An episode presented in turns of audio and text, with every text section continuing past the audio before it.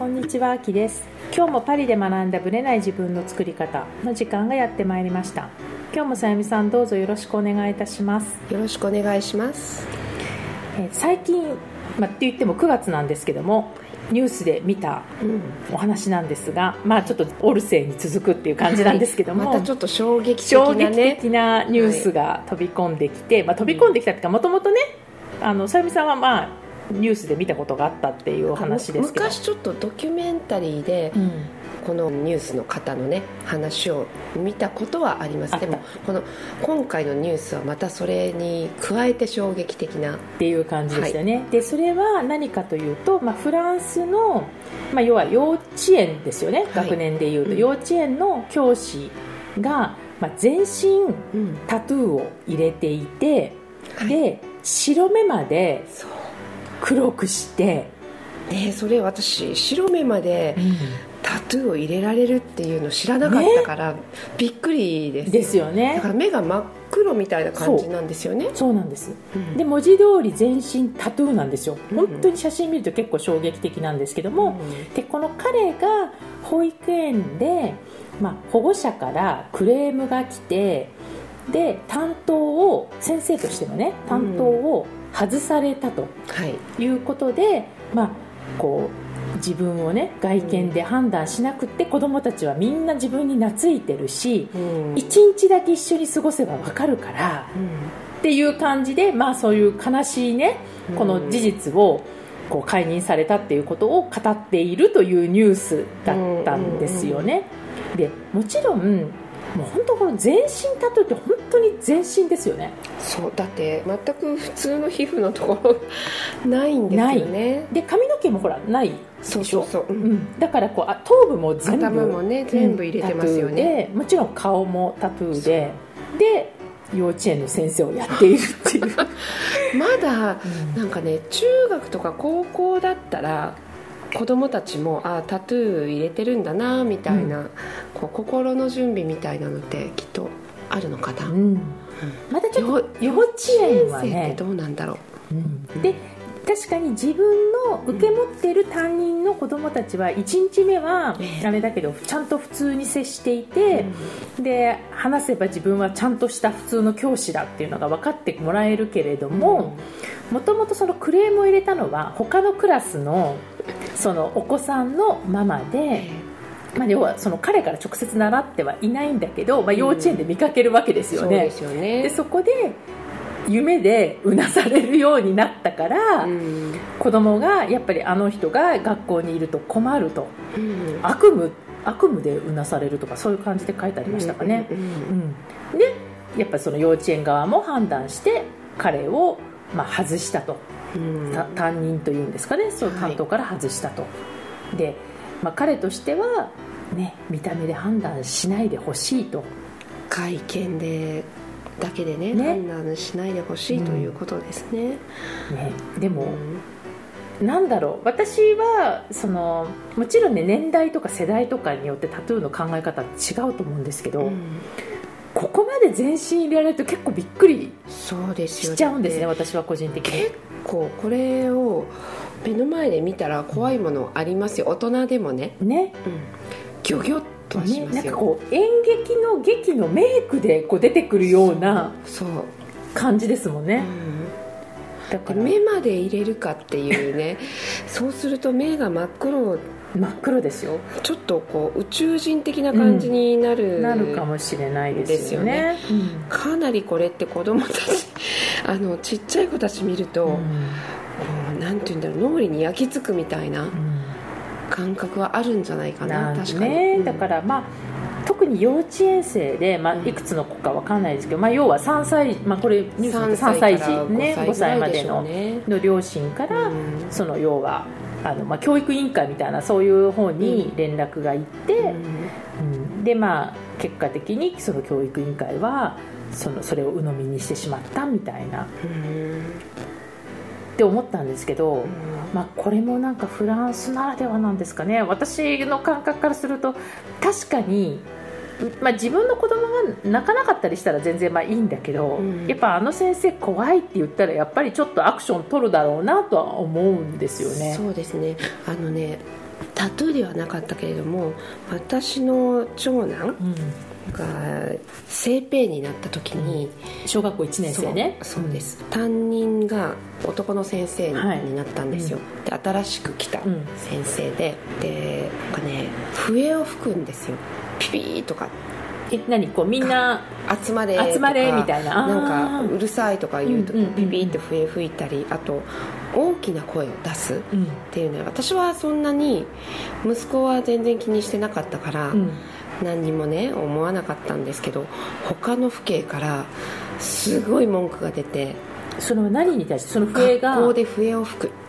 それってうん。多分日本では結構あることだと思うんですよ、まあそうね体育の先生とか普通にが他人の先生持ってそうなイメージですよね。もそういうことする先生ってフランスでほとんどいなくて、あのまるで軍隊みたいだみたいな感じで、クレームが来て笛を吹くっていうのと大声を荒げるっていうのとか全く受け入れられないと、で子供が夜中にうなされてそれでうなされて学校行きたくないって言い出したっていう子が何人も出たっていうので、うん。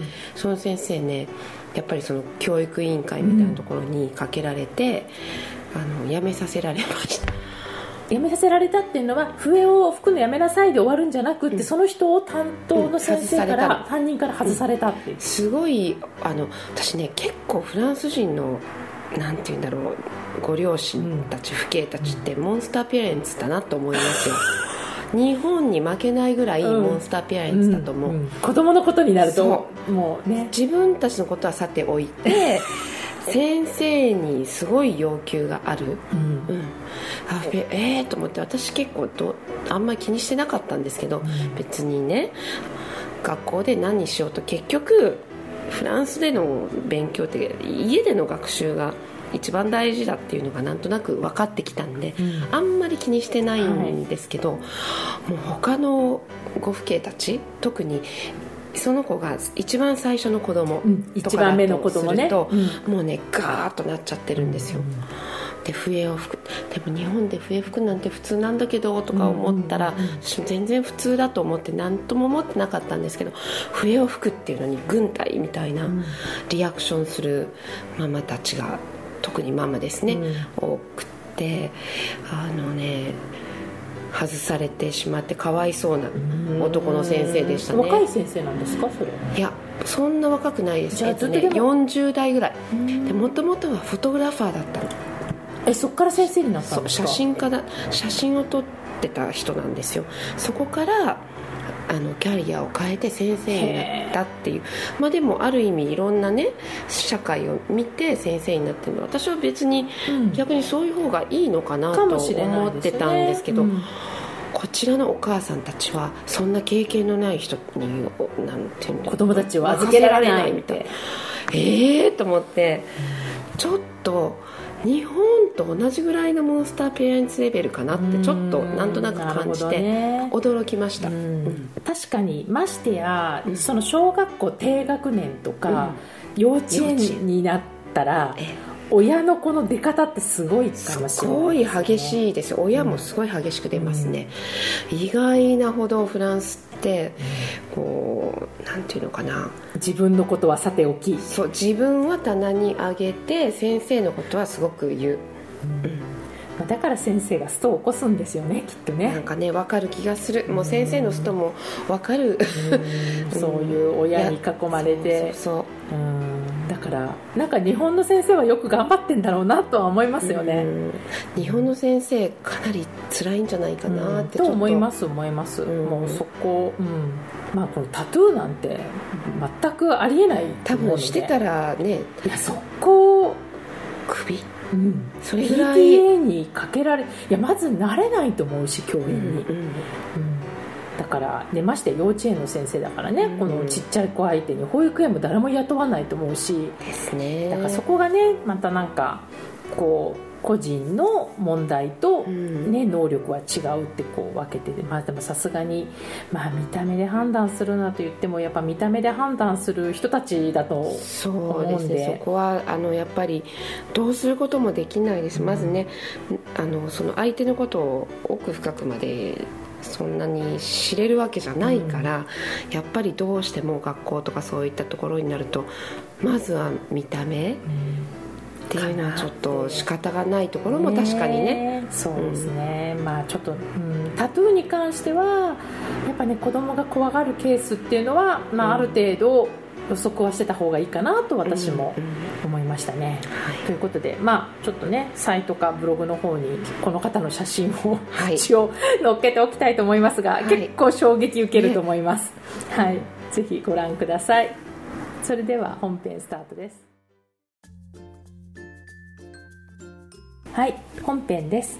今日はねちょっとお友達というか知り合いの方から面白い記事を紹介していただいて、はい。でちょっとさゆみさんにもねシェアをしてはい。話をしたいなと思ってるんですが、この、まあ、記事はその女性誌がね、まあ、うん。例えば子供がいるようには見えないって、まあ、褒め言葉うん。が実は褒め言葉じゃなくてすごくモヤモヤするっていうところから端を発して、うん。こう話がだから要は子供がいるようには見えないっていうのは、まあうん。独身時代のように生活感がなく綺麗だよっていう褒め言葉なんだけど、うん。でもそそれ自身がちょっと実はこうそうじゃなきゃいけないんじゃないかみたいなプレッシャーをママとしてねかけられてるんじゃないか、うん。みたいなところから問題提起をしている記事だったんですね。はい。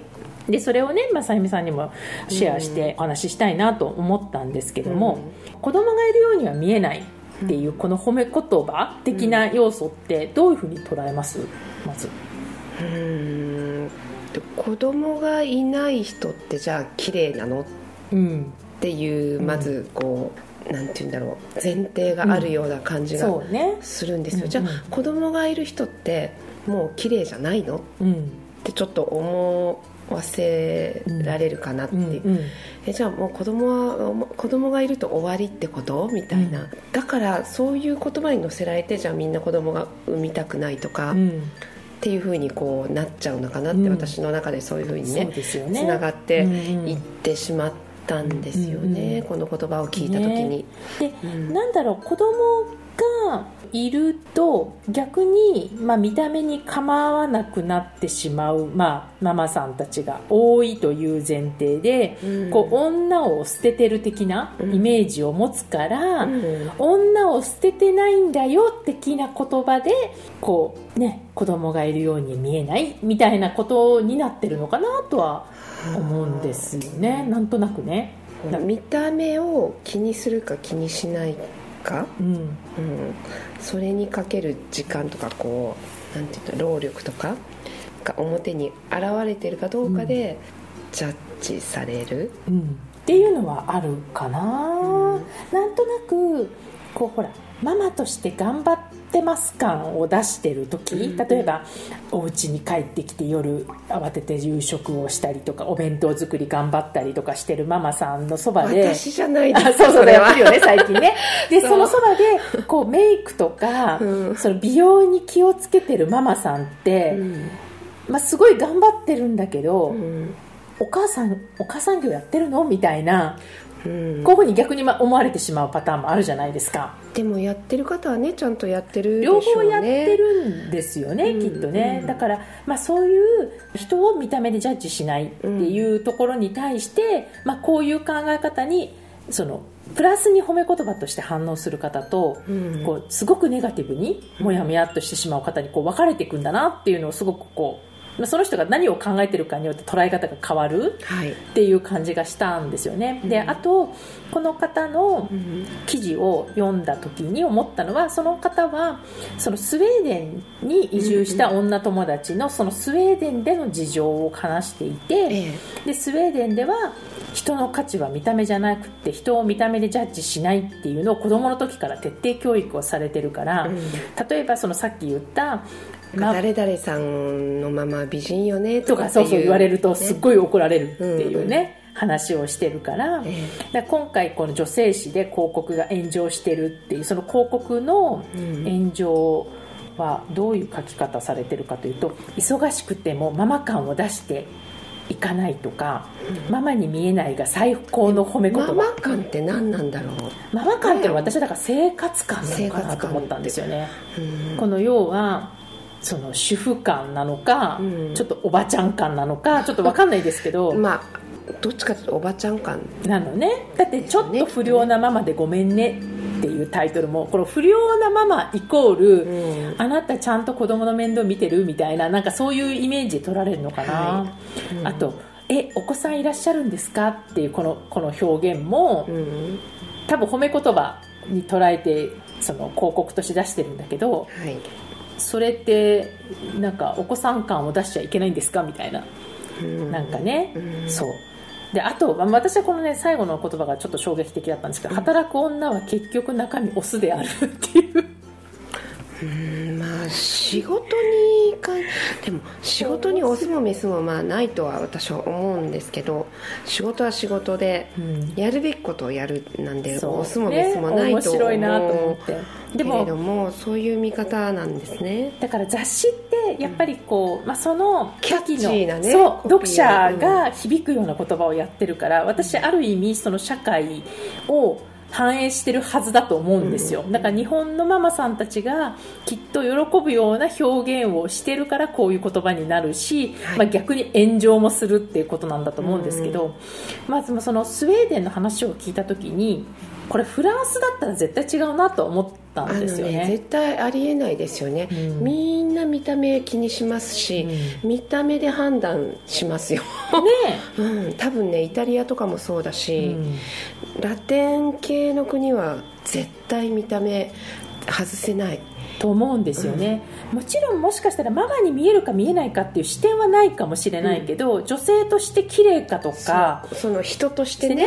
うん。美しくしているかどうかっていうのはすっごいやっぱり気にしますよ、ね、うん。だからこのスウェーデンの話を聞いた時に、うん。あこれはスウェーデンの特徴であって、うん。ヨーロッパ全体がこうだっていう見方はできないなと思ったんですよね、住んでる人間として。絶対違います、うん。はい。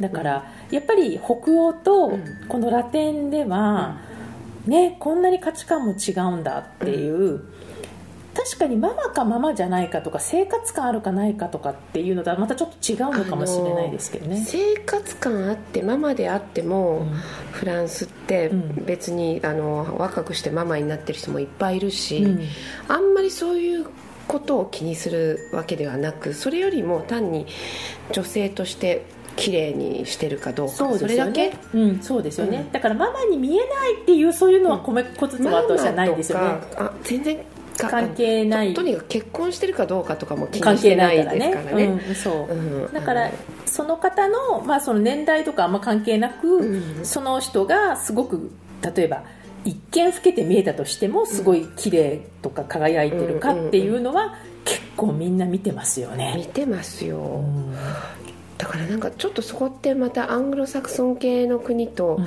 ラテン系の国とのこう見方の違いっていうのはなんとなく感じるかな、まあね確かに。うん。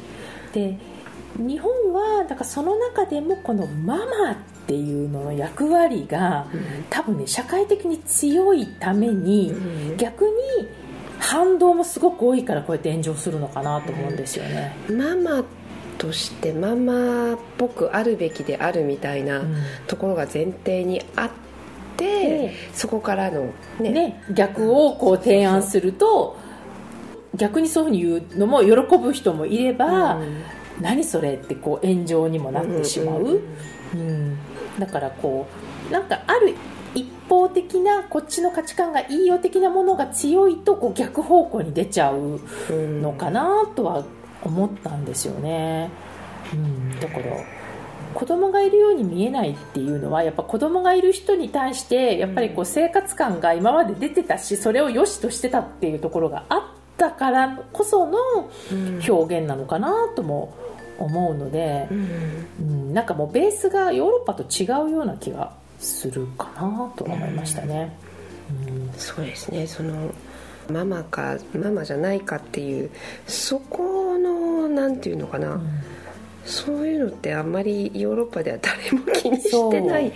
かな。そうそこが違うかな、うんそう。あと誰も気にしてないそんなこと。子供たちから見たら、まあ、あるいはそのパパかママかっていうのを見た時に、うん。パパもセットだからそう。ママだけにこだわることがないじゃないですか、うんうん。だからママとして綺麗だったらパパとしてかっこいいみたいなのも両方出てくるわけで、ね。うん。うん、だからそこが多分なぜか日本はママだけ出ちゃってるケース。そうですよね、っていうことは子育てにかかる時間とか労力とかそういうことがママの負担が高いうん。大きいっていうことで結局それがママの外見に現れるから影響するからママに見えないっていう発想があるんですよね。いうことです、そうそう。だからパパもまあそのまあねほらよく家事を手伝うっていうのでも大爆発するじゃない。そうそうそう。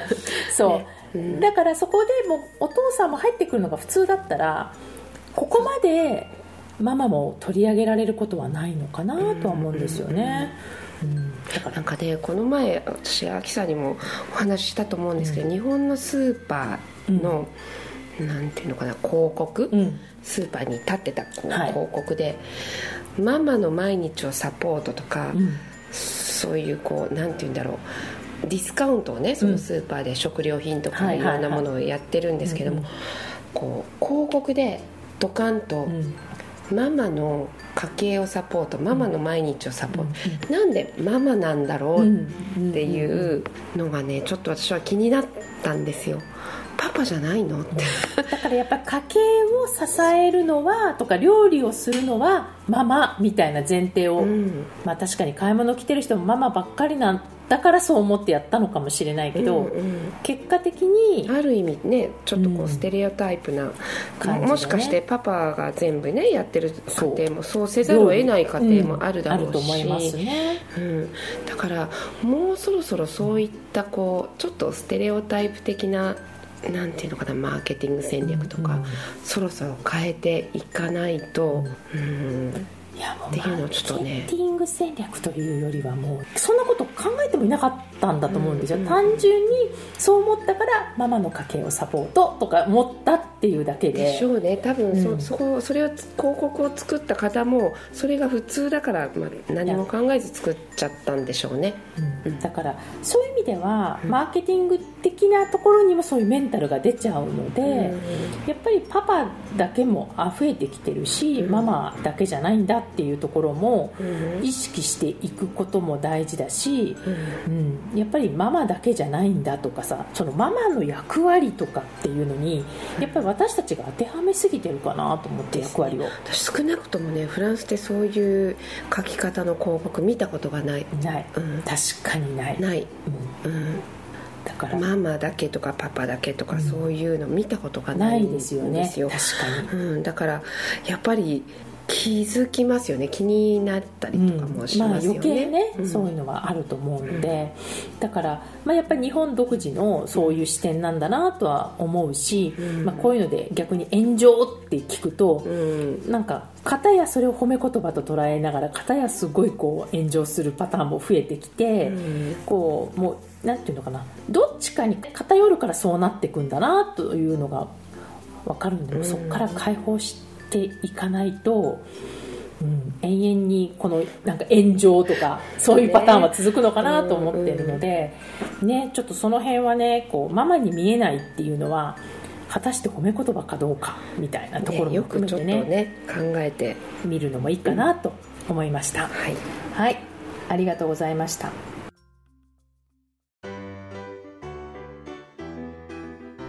この番組は毎週金曜日をめどにお届けしています。確実にお届けするための方法として iTunes や Podcast のアプリの購読ボタンを押せば自動的に配信されますのでぜひ購読するのボタンを押してください。また皆様からの質問や感想をお待ちしています。オフィシャルサイトはパリプロジェクトで検索していただき、問い合わせから質問や感想をぜひ送ってください。オフィシャルサイトから LINE アットやメールレターで有益な情報をお届けしているので、こちらもぜひ登録してくださいね。また、次回もパリで学んだブレない自分の作り方をお楽しみに。秋でした。